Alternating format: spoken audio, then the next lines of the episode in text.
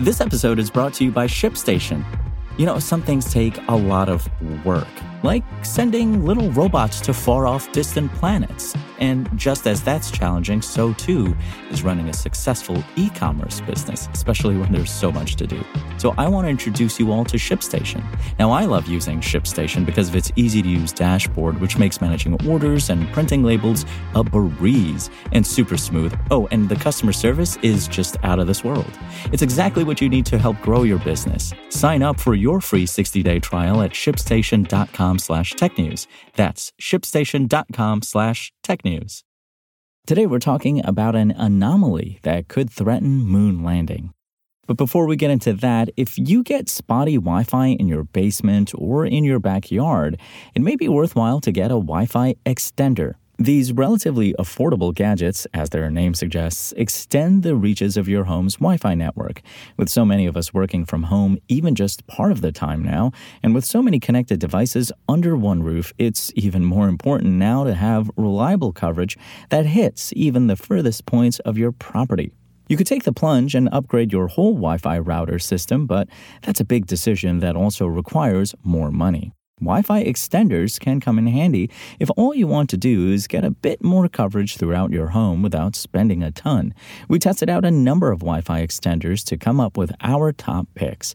Check out our best Wi Fi extenders in 2024 at Engadget.com. And finding weird pet related technology is a CES tradition, and this year is no exception. Take Flappy, for example. The Swiss startup is showing off an AI powered cat door that automatically locks if your kitty tries to bring in prey it caught from the outside. On the side of the door facing the outside, you'll find a motion sensor and night vision camera. Flappy says it has compiled a unique and proprietary data set over the years with a focus on diversity. This means getting lots of different kinds of cats as well as prey filmed in a variety of different lighting conditions. Head to Engadget.com and learn more about Flappy. The Peregrine spacecraft has experienced an anomaly that could endanger its planned moon landing, as reported by the BBC. Astrobotic, the private company behind the project, says this anomaly prevents the spacecraft from pointing its solar panels at the sun. In other words, the vehicle can't charge its battery. Without power, the planned lunar landing for February might have to be canceled. Astrobotic engineers are working the problem and will provide updates as they become available. The launch itself went off without a hitch early this morning, as the issue popped up during post launch checks after communications had been established. The team behind the launch suggests the most likely cause of the anomaly is a problem with propulsion. Unfortunately, the engineers have a limited window of time to troubleshoot and fix the issue, as the spacecraft's battery is currently reaching operationally low levels. There was a short comms breakdown, but it looks like that issue has been resolved. The company has also stated that the propulsion issue led to a critical loss of propellant. Astrobotic has planned for a wide variety of fault scenarios and could get everything squared away before too long, but it's looking less likely by the minute. The company says it's still trying to stabilize the propellant loss, but is investigating alternative mission profiles and trying to save as much science and data as it can. Peregrine is supposed to be the first American lunar lander to visit the moon in over 50 years. The United Launch Alliance's new Vulcan Centaur rocket carried the craft out of the atmosphere. If it manages to touch down on the moon, Peregrine will become the first commercial craft to land on any planetary body outside of Earth. Though not directly affiliated with NASA, the Peregrine launch is part of the space agency's new Commercial Lunar Payload Services CLPS program. To that end, it's supposed to deliver five payloads to the moon for NASA to help prepare for the upcoming Artemis missions.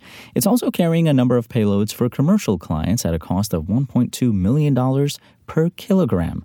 This cargo includes everything from mini rovers and science instruments to art collections and physical representations of cryptocurrency. There's also human remains on board, including the DNA of science fiction author Arthur C. Clarke. Peregrine is scheduled to land on the moon's near side, which faces Earth, on February 23rd, though that time frame could change or disappear altogether. Ahead of the launch, CLPS program manager Chris Culbert acknowledged that a lunar landing was not guaranteed, stating that landing on the moon is extremely difficult.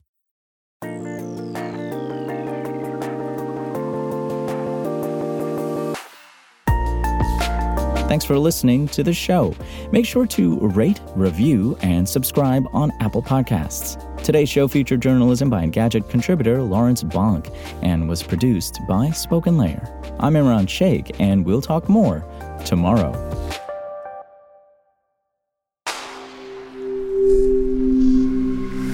Spoken Layer. Want to learn how you can make smarter decisions with your money? Well, I've got the podcast for you. I'm Sean Pyles, and I host NerdWallet's Smart Money Podcast. Our show features our team of nerds, personal finance experts in credit cards, banking, investing, and more. And they'll help you make the most of your money while cutting through the clutter and misinformation in today's world of personal finance. You'll get clarity on strategies to help you build your wealth, invest wisely, shop for financial products, and plan for major life events. Listen to NerdWallet's Smart Money Podcast wherever you get your podcasts.